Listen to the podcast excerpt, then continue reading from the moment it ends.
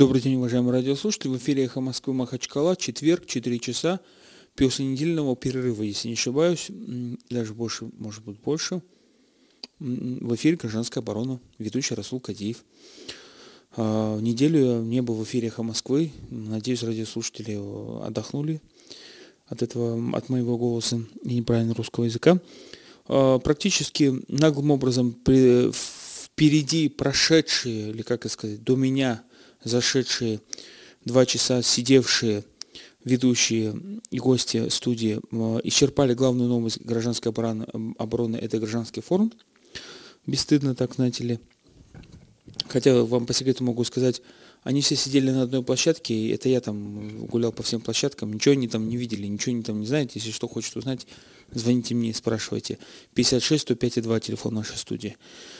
Значит, у нас на гражданские новости, одна из основных дагестанских новостей уже прозвучала на федеральном эхо, которая обосновала, почему пошли слухи, что якобы в Махачкале в доме Амирова меняют крышу, чинят, что якобы он возвращается. И Европейский суд по правам человека присудил 15 тысяч евро Саиду Амирову за незаконное задержание, я так понял, под стражей. Содержание под стражей. Значит, следующая новость из мира, как говорится, невероятного. Только что проходил по площади в хорошую такую дождливую погоду. Площадь оцеплена, и там проводят какие-то мероприятия пединститут. Я не могу понять, какие, кто что-нибудь знает, тоже позвоните 56-105-2. Телефон нашей студии. Значит, на федеральном уровне, значит, таких гражданских новостей веселых нет, печальных тем нет смысла говорить. Но вот тема нашей программы сегодня немножко такая забавная, в кавычках, это безопасность. Да, кстати, сегодня сессия Народного Собрания прошла, все, наверное, уже в курсе, какие там замечательные законы, все в нашу пользу, о бюджете Республики Дагестан. В 2 раза сократили расходы на отдых детей в пионерлагерях. Все замечательно. Главное, чтобы они свои расходы на свое содержание не уменьшили. Так все будет хорошо. Значит, вчера, естественно, был прямой эфир главы Республики Дагестан. Рамазан Гаджимурадович сказал, что насчет голодающих, тех самых, которых мы вот обсуждали, значит, он их, как он сказал, что они оторваны от производства, и лучше он уйдет, чем выполнит их требования. Но, по-моему, их требование было, чтобы он ушел, насколько я понимаю. И, значит, на промышленном форуме он что-то там про них сказал из области медицины.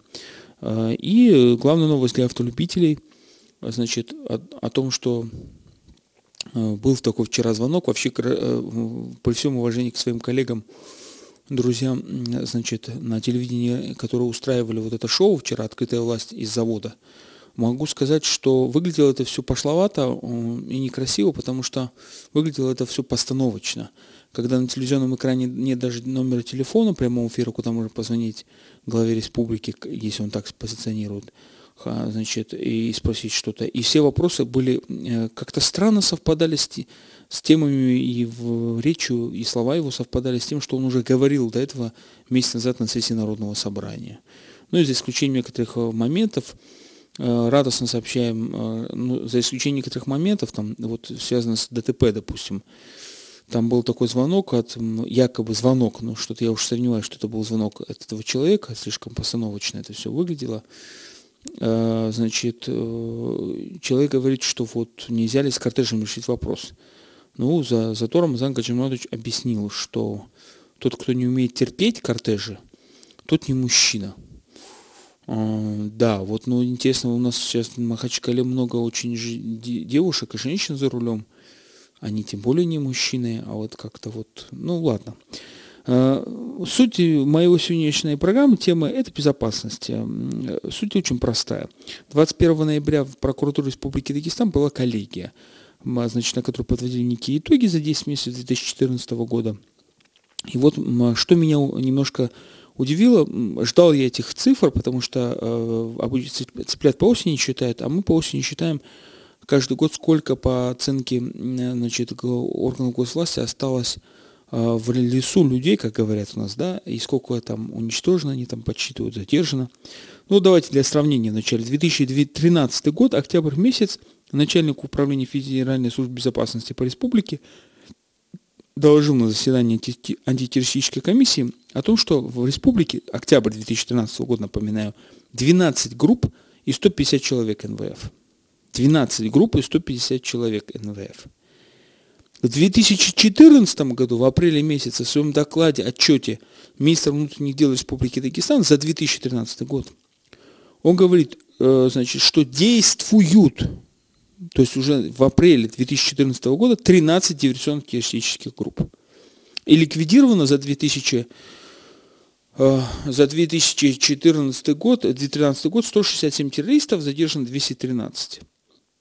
Ну вот, тогда уже отмечался вопрос, а как-то странно все это сравнить, если с 2009-2012 годом, то получается, что количество НВФ не уменьшается, а даже растет. И вот прокуратура Республики Дагестан сейчас выдала такие цифры. Значит, 21 ноября нейтрализовано за 10 месяцев 149 участников НВФ по сравнению с прошлым периодом 127 за это же время. Задержано и привлечено уголовной ответственности свыше 200.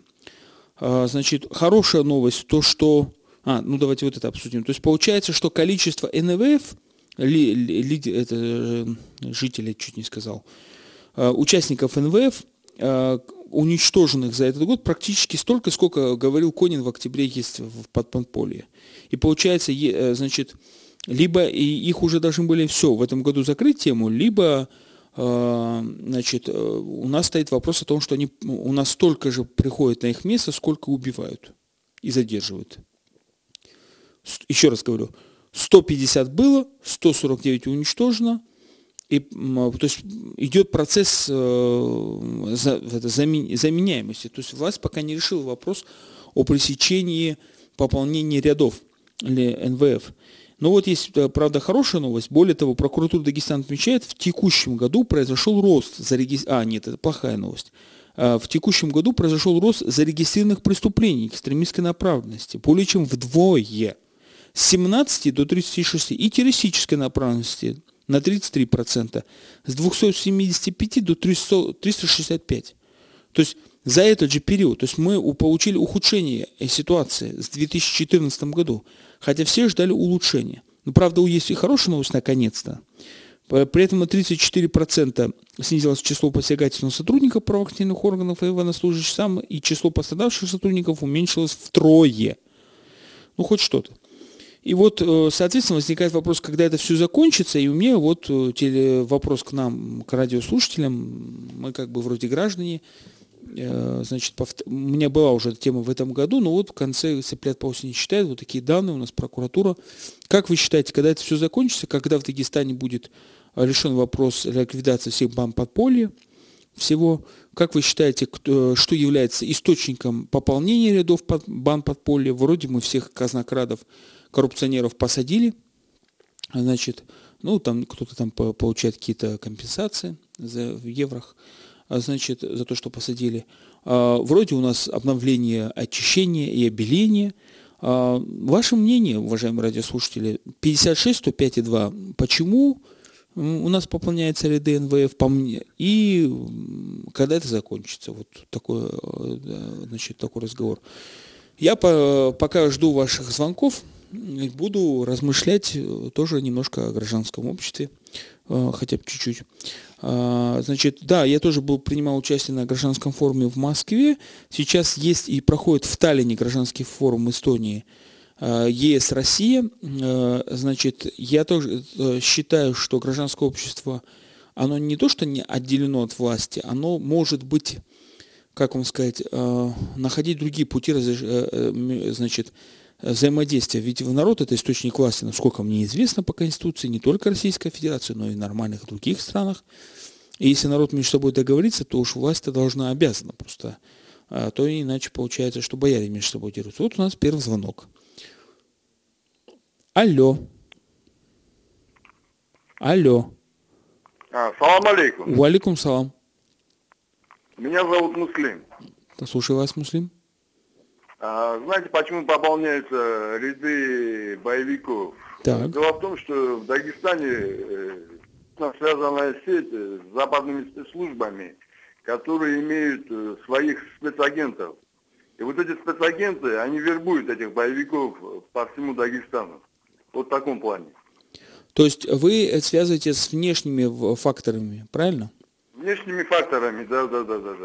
То есть, правильно я вас понимаю, что у нас все настолько хорошо, что, в принципе, только внешние факторы могут заставить сманить людей в лес? Вот это вот, именно так оно и есть. Именно так оно и есть. Все, спасибо большое, Муслим. Спасибо большое. Вот у нас первый радиослушатель. Мы поставили вопрос сегодня программы «Гражданская оборона». Не совсем мирная тема, но касается всех граждан. Когда все это закончится, когда у нас прекратятся эти войны с банподпольем, когда ликвидируют все банподполье, 56-105-2 телефон нашей студии, значит, еще у нас звонок, вот у радиослушателей много версий. Алло. Салам алейкум. Ва алейкум салам. Насчет пополнения... Как вас зовут, простите? Якобы лесные братья. Лично мое мнение такое. Пока в Дагестане будет существовать вот эта коррупция, очень сильно связанная коррупция, чиновники, которые беспредельничают, вот это пополнение будет все больше и больше, потому что особенно молодежь уже не верит ни правительству, ни чиновникам, ни силовым структурам. Они видят, что все равно без взяток, без денег ничего не происходит, ни работы нету, денег нету. А вот, который предыдущий человек, слушатель сказал, спецслужбы, да, они не бездействуют. Они не сидят сложа руки. Видя такой момент, они подкидывают свои доллары, и молодежь клюет на это, потому что у них другого выбора нету. Вот если бы у нас честная была бы честные силовые структуры, милиция, честное правительство, депутаты, чиновники, вот тогда бы уже не пополнялось. Я прошу прощения, а как вас зовут? Загир. Загир, вот давайте возьмем в основу ваши доводы. Скажите, пожалуйста, Загир, сколько вам лет? Мне 48. Вот давайте представим, что вам 22, грубо говоря. Как вы думаете, вот в этих условиях, сколько вам нужно денег, чтобы уйти в банподполье, где живут в среднем максимум один месяц? Ну, понимаете, дело в том, что молодежь, не думая, что они с ними вот так расправятся, они идут туда. Они надеются, что они выживут, что это их не коснется, то есть пуля их не догонит. Они на это надеются, думают, что все так пройдет. Но так никогда не проходит. Ну вот смотрите, это они не понимают. Чтобы вот это понимали они, понимаете, у них мозг затупленный из-за того, что из-за злобы на наших чиновников. Потому что видят, у нас полное тухунство происходит. Происходит, передавание власти от сына к отцу, к родственнику. А человеку вне этой системы залезть туда, пройтись невозможно. Поэтому они озлобленные, отупленные, как бывает... люди, которые идут на смерть, они вот как фанатики становятся. Вот поэтому, а спецслужбы тоже не дураки, там очень сильные психологи работают над этим, вербуя. Там непростой человек, там очень обученные психологи работают. Спасибо большое. Пожалуйста. Вот очень интересное мнение, но все-таки я каждому мнению пытаюсь найти доводы, кстати, и оправдывающие, и опровергающие. Но вот напоминаю, что у нас полпред Меликов, когда стал полпредом, приехал в Дагестан, был такой круглый стол, и там была озвучена такая программа «Южный щит», и также в связи с событиями на Украине, в связи с ситуацией в международной политике, отмечал, что действительно Кавказ сейчас может быть той точкой, на которую будет влияние деструктивных сил. Но вот, кстати, один знакомый, недавно разговаривали, отметил, сколько институтов в Кавказоведении в США, сколько в Европе, во Франции и ни одного в России. Задумайтесь об этом. Вот даже в Польше, если американцы профинансировали в одном университете кафедру Кавказоведения. Алло. Алло. Салам алейкум. Ва алейкум салам. Отойдите, пожалуйста, от микрофона, а то или тише сделайте, чтобы слышно было. Я хотел задать вопрос. Вот этот, знаете ли вы, данные есть у вас? В этом году сколько обратилось в милицию по факту вымогательства? В прошлом году, в позапрошлом году, какая динамика? Вот это, чтобы проследить вот это вот. Если вот я за прошлый год помню, там 1-2 обратился. На самом деле гораздо больше фактов этих, но мало кто обращается. И это все покрывается. Они вот в соглашение с этими вымогателями уходят, и часть отдается, лишь бы спокойно жить. Вот они вот такой выход находят. И это является питательной средой для этих маргиналов, этих так называемых строителей халифата и так далее, там вот себя, которые называют. Надо пригласить специалиста, которые бы вот, ну, в этой области, работниками, чтобы они довели нас во всем Дагестане, чтобы мы знали, вот сколько обращается, вообще обращается ли или не обращается, вот это хотелось бы знать. Очень интересный вопрос. Кстати, вот за прошлый год, по данным министерства, по-моему, около 50 было выявлено преступных групп, ну, там разные, наверное, направленности, может, что участие и тому подобное. Так, у нас еще телефонный звонок. И, кстати, статистика тоже есть по коррупции. Алло. Алло, салам алейкум. Валикум салам. Гаджимурад меня зовут, с Махачкалы, я, мне 26 лет. Хотел рассказать немного свою историю тоже. Пару лет назад, когда еще, будучи студентом, ходил в мечеть, совершал намаз и все. У меня появлялись друзья различные. Ко мне подходили люди, пытались завербовать, но мне хватило мозгов и воспитания родительского, чтобы не связаться с ними. И вот к чему я веду. Я бы хотел сказать, что вот взрослые мужчины звонят, говорят там, кто ФБР, там, я не знаю, там и так далее, такие причины непонятные приводят, там, воры, там и так далее. Нет. Это воспитанием своих детей не занимаются у нас в Дагестане. Если бы как меня, вот мой отец строго-настрого запрещал бы общаться с таким человеком, там, пить, курить, допустим, связываться с ваххабистами и так далее, то не было бы 150 человек убитых. Они бы сидели дома. И насчет безработицы. Это тоже чушь. Вот мне 26 лет, в неделю раза 2-3 мне предлагают различного рода работу. Высокооплачиваемую, хорошую, так как знают, что я специалист в своей сфере. Пускай зайдут на сайт Авито, там работы валом. Вот это мое мнение. Большое вам спасибо. Большое спасибо за мнение. Кстати, вот про коррупцию мы начали, закончу комментирование. Но борьба с коррупцией в России сейчас такой, со стороны государства говорят, имитационное, не имитационное направление от гражданского общества занялось, и даже вот Навальный там публикует какие-то сведения о коррупции. Наша Панфилова Елена, которая возглавляет Transparency International, значит, это антикоррупционная такая организация, филиал в России, она стала вице-президентом международной организации, и был круглый стол в рамках форума, значит, гражданского, ее там, кстати, присутствовал Эдуард Уразаев на этом круглом столе, и, ну, я не помню, конечно, чтобы именно как борьба с экстремизмом, свое направление, но факт то, что мы вообще не владеем технологией борьбы с коррупцией в Дагестане, не используем вот вымогательство, факт налицо.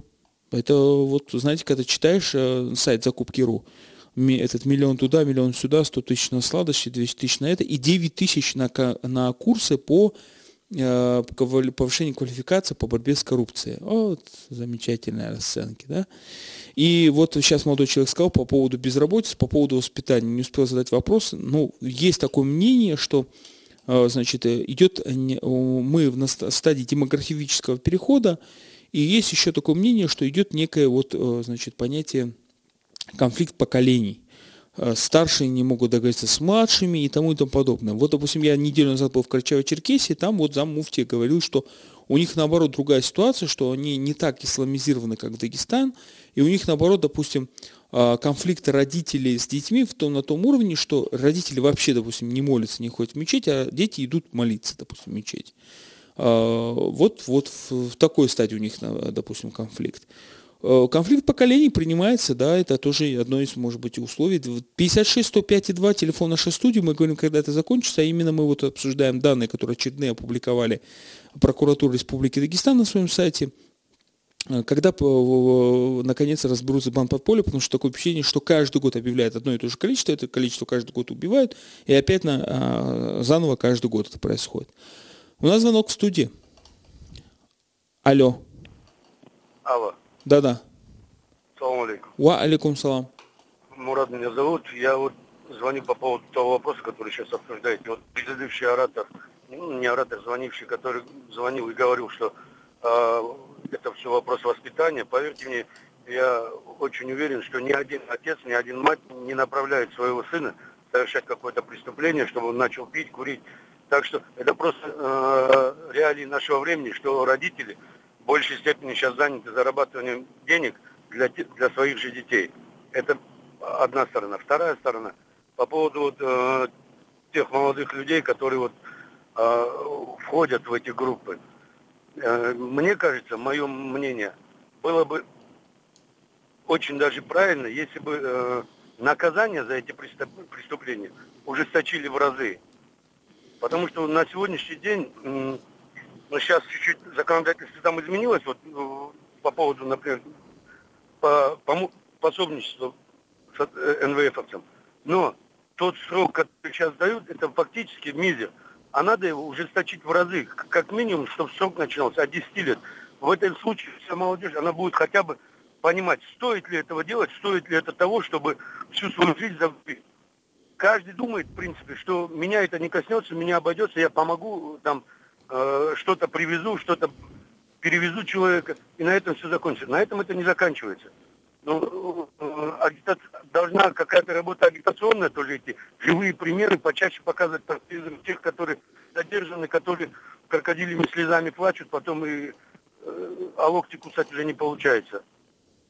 Мое мнение вот такое. Ваше мнение интересно, тем более, что вот вы напомнили под вопрос, давайте тогда введем, благодаря вам. У нас сейчас будет реклама. Значит, у нас...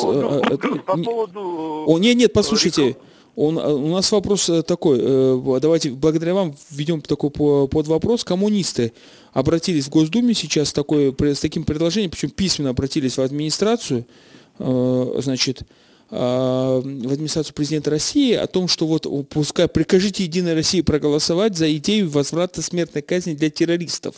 Это связано вот с выявлением банды ГТА, причем где выяснилось, что они там не были азиатами какими-то, были просто вот люди, которые ездили, расстреливали, террористические акты фактически осуществляли. Вот звонок, да. Вот согласны ли вы, что ввести смертную казнь для террористов, экстремистов? Вот такой тоже под вопрос. И когда у нас, что вы считаете причиной пополнения банформирования в Дагестане? Алло. Алло, салам алейкум, Расул, салам алейкум всем студии. Амирхан, Махачкала. Честно говоря, полностью согласен с предыдущим звонившим в отношении чего? В отношении взаимоотношений родителей с детьми. Потому что я сам знаю родителей, которые... сложно умоляют детей отказаться от этого, и ничего не получается у них. А в отношении полностью этого вопроса, вот сейчас, смотрите, Эльвира Набиуллина, по-моему, ее зовут, проводит санацию банков. Часть дагестанских банков потеряла лицензии, и по России другие банки. Кто с банковским делом связан, по сути, говорят, что это все правильно делается.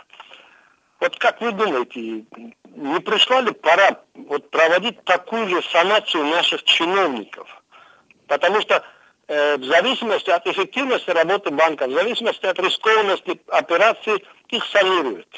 Вот в зависимости от эффективности работы наших чиновников, если бы их санировали, мне кажется, у нас чистое поле осталось бы. Ну, знаете, Амирхан, у Азика Азимова есть такое произведение. Значит, там вот любой нажимает на кнопку напротив чиновника, который не понравился, и чиновника сразу снимает, куда-то он там пропадает. Это было бы очень, конечно, просто еще с такие слова санация, такие употребления. Значит, но вот давайте вот предварительно такие итоги я могу подвести в первой части программы, пока мы не ушли на рекламу, что Вот фактически звонившиеся поделили, или мне показалось больше, связано с коррупцией, с работой чиновников, больше претензий, указывая причину ухода в лес. И вторая основная – это воспитание родителей. То есть вот мы сейчас и… Ну вот молодой человек позвонил на проверку по поводу экономических каких-то стимулов. Еще работа спецслужб, естественно, да, вот. Сейчас вот мне режиссер покажет, когда мы уйдем на рекламу, если уйдем. 3 минуты еще до рекламы у нас. 56-105-2, телефон нашей студии. Мы обсуждаем новый отчет-доклад прокуратуры Республики Дагестан. За 10 месяцев 2014 года было убито столько, сколько, 149 человек, столько же, сколько там говорил начальник ФСБ в октябре 2013, что у нас членов подполья. Каждый год мы убиваем, и каждый год на их место приходят, получается, новые. Звонок в студию. Алло, да-да. Алло. Ассаламу алейкум, Расул. Меня зовут Тимур, Махачкала. Так, слушаю вас. Вот я послушал сейчас нескольких, кто был до меня, звонивших. И все там говорят, молодежь невоспитанная, молодежь там воспитанная, родители или кто-то виноват. Мне кажется, это не такая маленькая проблема, чтобы ее вот так, на нее вот так смотреть, что только родители. Наши родители очень даже хорошо воспитывают своих детей. Ни один родитель не говорит там, иди укради, убей или что-то сделай. И молодые люди, мы все равно в этом обществе живем и видим, сталкиваемся с ними, и никто из них не говорит, вот мне там заплатили 20 000, я пошел в лес. То есть это, наверное, чуть более глубже проблема, чем нам, простым людям, кажется. Я думаю, если бы ту программу, тот курс, который вел Ризван Курбанов, бывший вице-премьер, на диалог, мне кажется, она больше плодов приносила, мне кажется, зря правительство отказалось от этого курса на диалог. А так силовым методом, сегодня, как вы сами сказали, там 150 убитых, 250 убитых, из года в год одни и те же цифры, там они же не просто эти цифры берут, это реальность. Мы видим там, чуть ли не каждый день операции бывают, молодые парни умирают. Это печально, но диалог, на второй план, что ли, отошел диалог. Если бы его опять возобновили, мне кажется, эту проблему только... А диалог с кем? Во-первых, с теми, кто, подпадает под ту категорию, как их правильно назвать, неблагонадежных, те, которые там, видим, уже у него бородка растет, там, видим, в какую мечеть ходит, не просто приезжать там по пятницам их забирать, там, отпечатки снимать и отпускать, то есть раздражать еще сильнее, вести диалог, что хочет государство от молодых, что она может им предложить, а что молодые хотят этому государству или что они от государства хотят, Я так смотрю на эту проблему, что не так просто все. Кому-то кто-то из арабских стран деньги заплатил, и они, здравствуйте, давайте воевать. Интересная позиция. Спасибо большое. Первая часть заканчивается, у нас сейчас рекламная пауза на «Эхо Москвы», программа «Гражданская оборона». Мы говорим, почему люди уходят в лес. Сейчас прервемся ненадолго. «Эхо Москвы», Махачкала, в эфире программа «Гражданская оборона». Четверг, и я ведущий Расул Кадиев. Не четверга, ведущая программа «Гражданская оборона». Мы сегодня взяли такую тему, непростую. Мы обсуждаем доклад Отчетной прокуратуры Республики Дагестан на коллегии. Это уже было 21 ноября, судя по цифрам указанного доклада, каждый год банд подполья пополняется, и пополняется на то же количество, которое каждый год отмечается, что эти люди уничтожены, либо находятся в лесу, и каждый год мы слышим одни и те же цифры. То есть возникает ситуация, что постоянное пополнение банд подполья, и, соответственно, вопрос о том, почему уходят люди в лес, для Дагестана за 2014 год не потерял актуальности. И, соответственно, для нас вопрос, когда это прекратится все. Одни и те же цифры задержанных по поводу этих пособников, около 227, которых принудили к сдаче и тому подобное. Ваше мнение хотел бы узнать, уважаемые радиослушатели, по этому поводу. 56-105-2, телефон нашей студии. 56-105-2. До этого были интересные версии. Началось с того, что это все работа иностранных спецслужб. Потом пришла речь о коррупции, было опровержение, что это экономика, не экономика, два, по-моему, звонка про воспитание родителей и детей, значит, ну вот, еще один звонок будем принимать. Алло. Алло, ассаламу алейкум. Уалейкум салам. Зовут меня Рамазан, город Махачкала. Так, слушаю вас, Рамазан. Алло. Слушаю вас, Рамазан. Смотрите, вот такой вопрос. В связи с этим будет, кто уходит в лес. Я как бы патриот своей страны, люблю свою Россию, государство. Меня возмущает один такой момент. Вот недавно здесь у нас на рынке за подозревание связи с подпольем убили отца 7 детей. Вот у него выкинули на улицу 7 детей. Первый вопрос такой, почему его убивают, почему их не собирают, не отправляют в Магадан или в БАМ построить лес, как в советское время, чтобы они их там лет 10-9 исправляли. Почему уничтожают детей, там уничтожают отцов? Может, человек там ошибся на месяц, ошибся на год, но его же можно исправлять. Это же колоссальная нагрузка для государства, когда остается колоссальным количество детей, которые некому воспитывать, которые будут отомстить за своих родственников.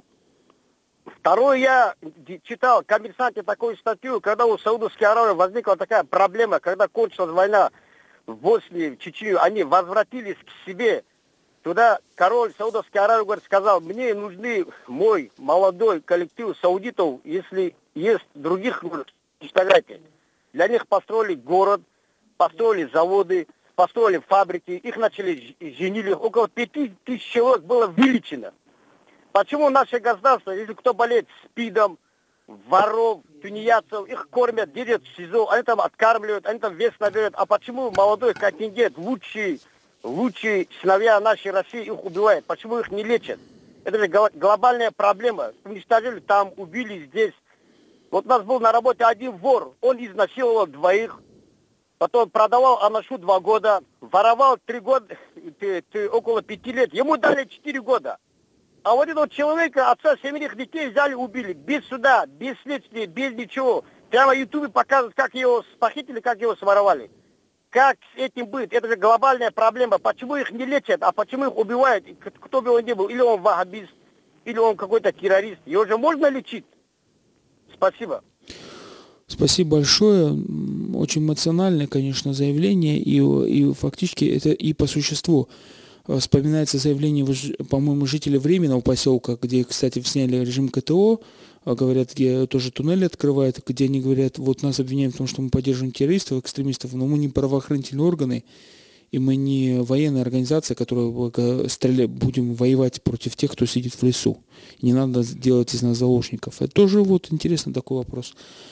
56-105-2, телефон нашей студии. Звоните, мы обсуждаем, почему люди уходят в лес до сих пор в Дагестане.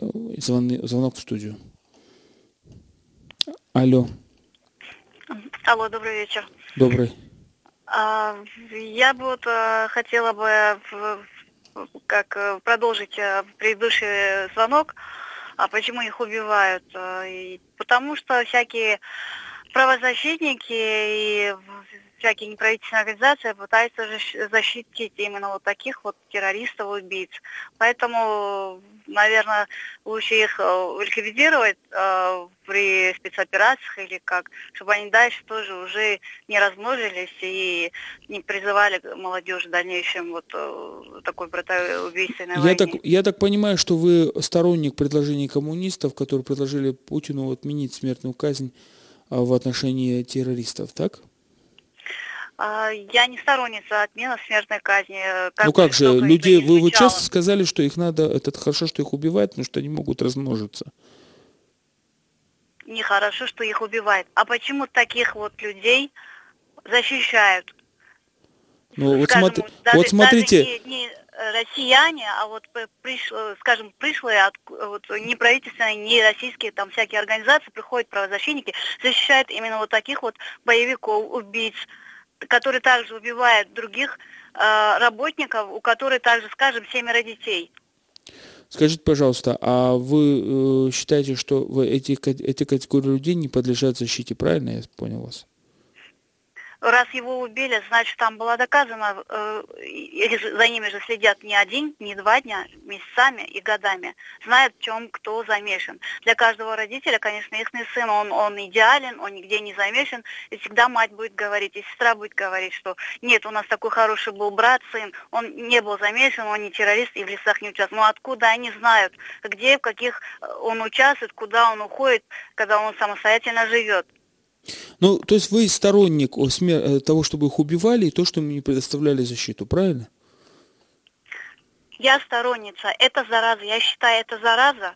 Вы так сторонник вот, того, чтобы их убивали или нет? Вы зачем вы тянете? Их убивали, да. Я сторонница, чтобы их убивали. Хорошо. Сколько вам лет? Мне 43. У вас дети есть? У меня есть дети. Вы согласны, вот вы согласны, чтобы детей... ваших детей убивали?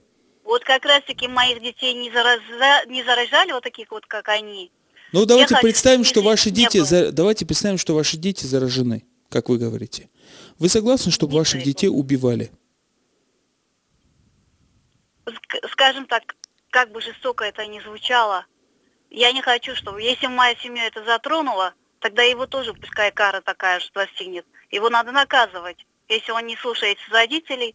Если он не слушается, не подчиняется закону... Вы согласны, чтобы ваших детей убивали, я спрашиваю, если они будут заражены? Вы неправильно ставите вопрос. Почему? Вот так же, как все правозащитники поступают. Но нет, подождите, вы правильно говорите, это зараза. Людей заражают, правильно?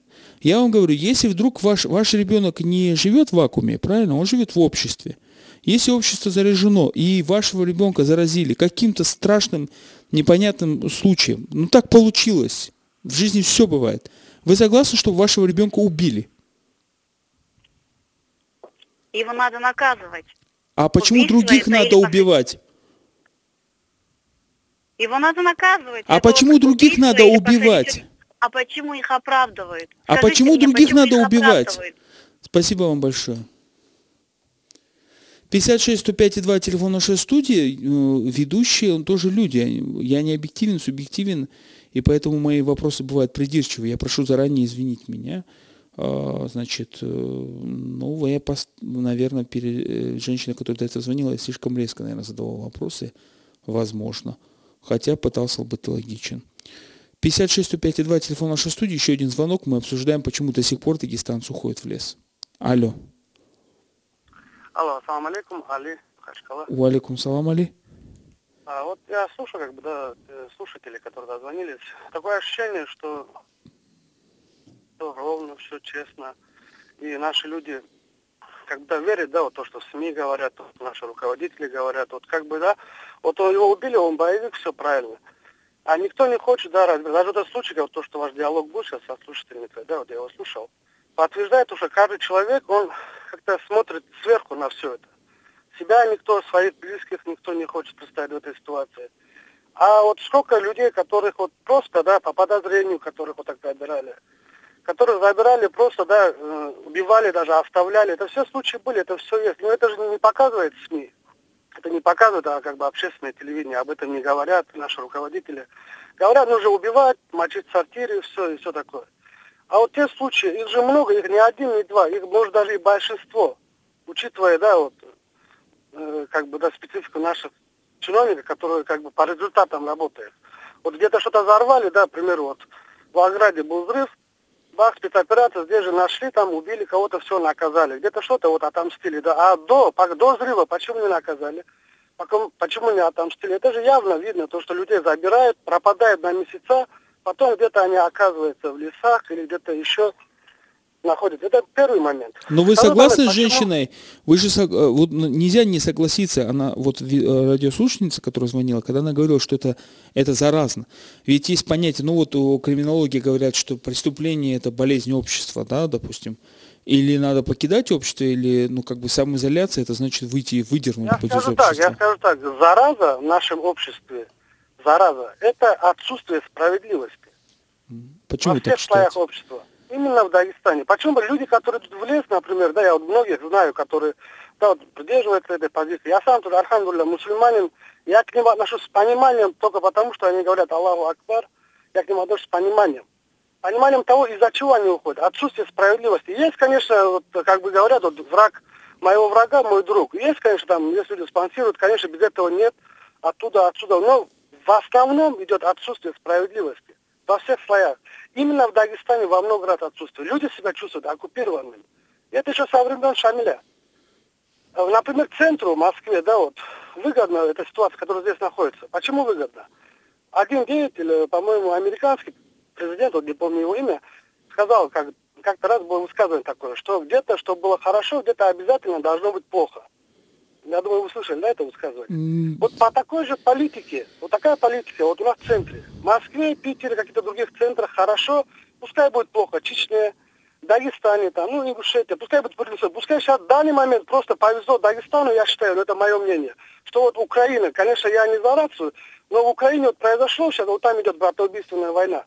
Просто повезло Дагестану, что здесь как бы на очереди, да, по моим источникам, на очереди был Дагестан и Ингушетия, просто я выбор, где развязать конфликт. Почему? Потому что есть огромные средства, которые нужно осваивать.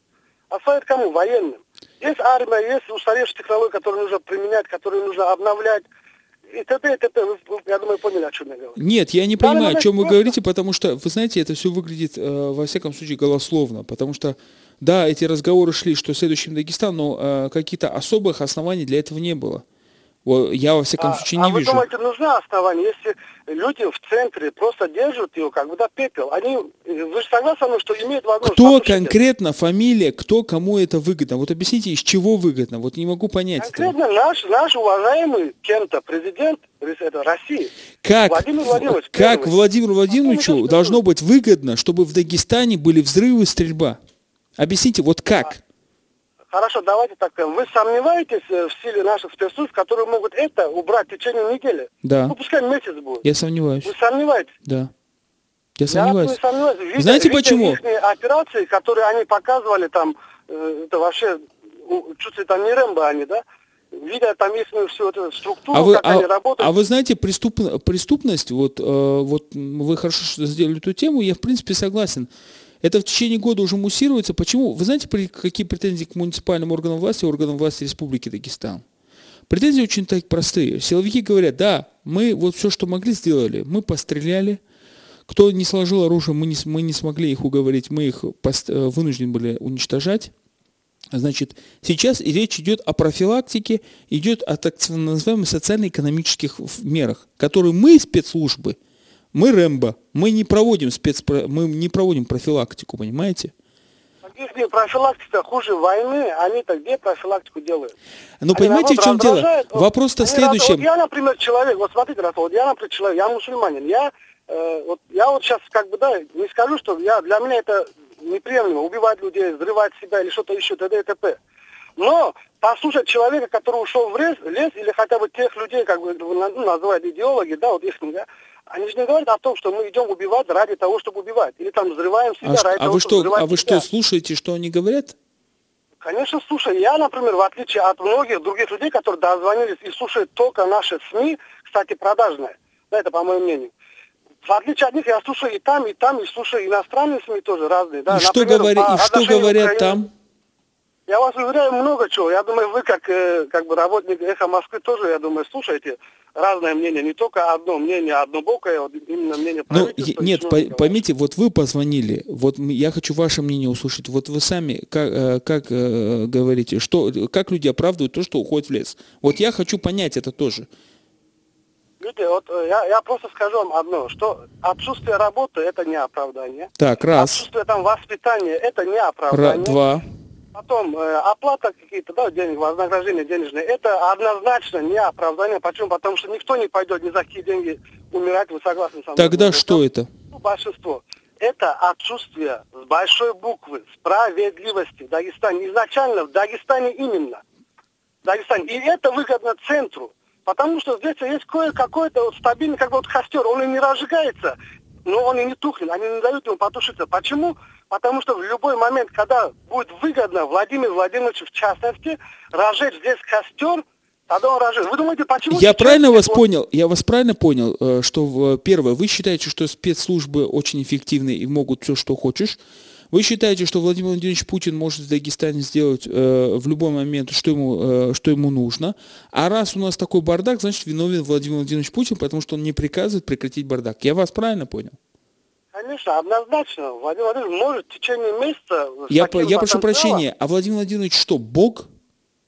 Нет, он не Бог. Он в данный момент, он получается государь в этом государстве. Вы знаете, понимаете, есть такое государство... Есть, он там... же может Ходорковского держать, там, например, столько времени. Он может того-то, третьего держать неофициально. Да? Вы знаете, Ходорковский играл в другое правовое поле. Ходорковский не брал там оружие, не уходил в лес.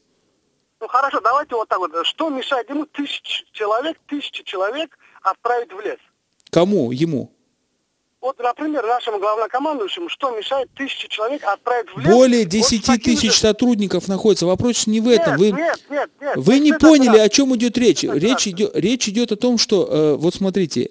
Речь идет о том, что каждый год мы получаем одни и те же отчеты. В среднем 150 человек убивают каждый год в Дагестане. Я вам объясняю. Тлеет. Не горит и не тухнет. Просто тлеет. Почему тлеет? Когда тлеет, легче его разжечь. Быстрее. А когда, если потушить ее совсем, это уже очень трудно, много времени. Но вы считаете, что он тлеет? Это заслуга Путина, что ли?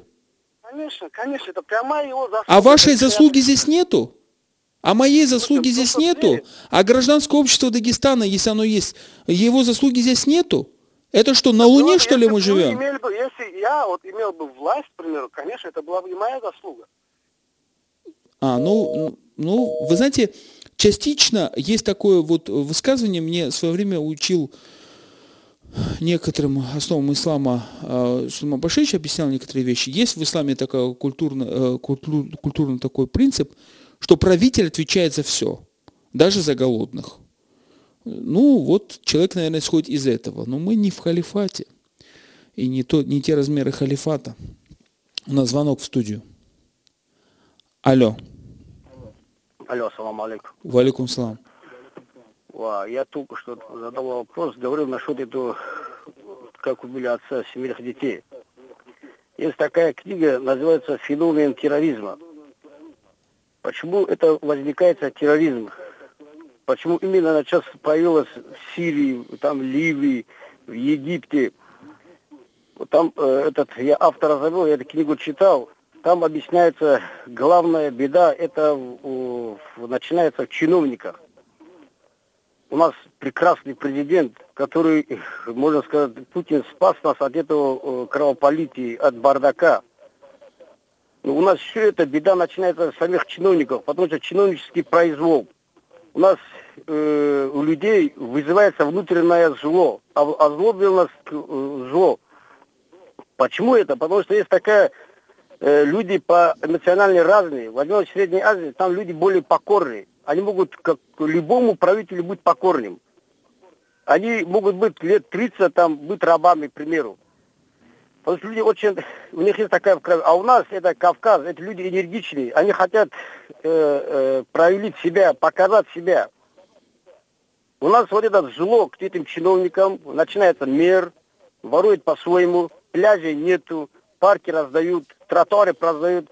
Его сын там катается на Бентли, а его одноклассник там выйдет. Он ничего не может, он не может себе показать. От этого начинается терроризм. Вот главный корень. Вот это в книге объясняется, как бы там обширно берется, ну, главное в этом.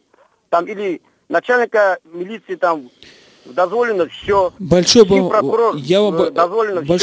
спасибо. Я извиняюсь, вы просто второй раз позвонили, и у нас тоже на очереди звонки, и наша задача собрать как можно больше мнений. Я не собираю мнений, которые согласны только со мной.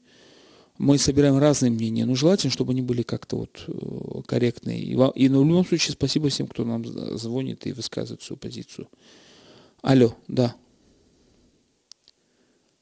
Алло. Ассаламу алейкум. Валикум салам. Муса, Махачкала. Слушаю вас, вот. Муса. Я вот хотел сказать одну вещь, коротко и ясно. Вот смертную казнь эти коммунисты, да, вот эти хотят. Вот, смертную казнь, по моему мнению, вот как предыдущий сказал человек, вот эти чиновники, вот для чиновников надо придумать смерть, как в Китае делают. Вот так же надо и у нас бороться вот с коррупцией. А иначе у нас вот этот бардак, он не закончится. А скажите, пожалуйста, а в Китае коррупция, так они смогли победить? Так, вот такие. Конечно. А что, у них есть террористы? Нет, я извиняюсь, а в Китае коррупция, мы все время слышим о казнях коррупционеров, то есть каждый год казнят коррупционеров, и, то есть коррупцию не победили, правильно они? Ну да, у них нет уже взяток, у них же все... Кто сказал? А за что тогда казнят каждый год? Ну казнят, потому что... А почему должны казнять террористов? Ну вот, кстати, про террористов. В Китае очень серьезная проблема это с террористами. Может быть, из-за того, что 1,6 миллиарда населения, это не так видно. Но в уйгурских территориях есть там, и спецназ там работает не менее жестче, чем в Российской Федерации. Ну да, и уйгуры тоже. Но у нас просто вот с этой коррупцией чиновнической очень запущенная вот эта программа.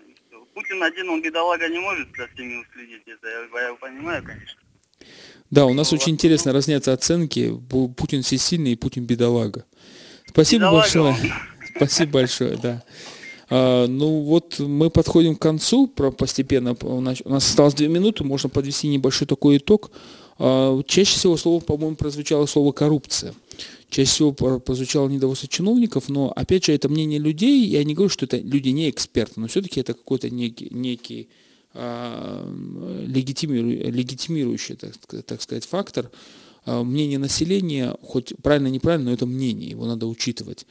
Пока, к сожалению, могу сказать, что я не увижу у дагестанских, во всяком случае, чиновников и у федералов, к сожалению, каких-то новых форм работы в этой области. И нету нормального объяснения, почему из года в год, да, на 10, на 20 случаев, может быть, меньше убитых, но факты экстремизма и терроризма в этом году увеличилось по сравнению с прошлым периодом.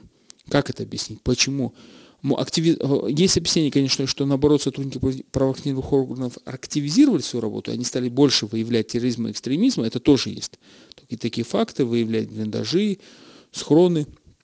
Но пока вот хочется понять, 2015 год прогноз у нас что будет, меньше, больше? Ведь многие говорят, что развитие республики начнется и фактор коррупции, и фактор безопасности. Ну, всем большое спасибо, это «Эхо Москвы», Махачкала. Я считаю, что гражданское общество обязано это обсуждать, потому что я согласен с той женщиной, которая нам дозвонилась по поводу заразы. Любое преступление – это болезнь общества, и нельзя его самоизолироваться. И это проблема общества, это не проблема власти. Программа «Гражданская оборона», ведущий Расул Кадиев, «Эхо Москвы», Махачкала. Слушайте нас каждый четверг. Спасибо большое.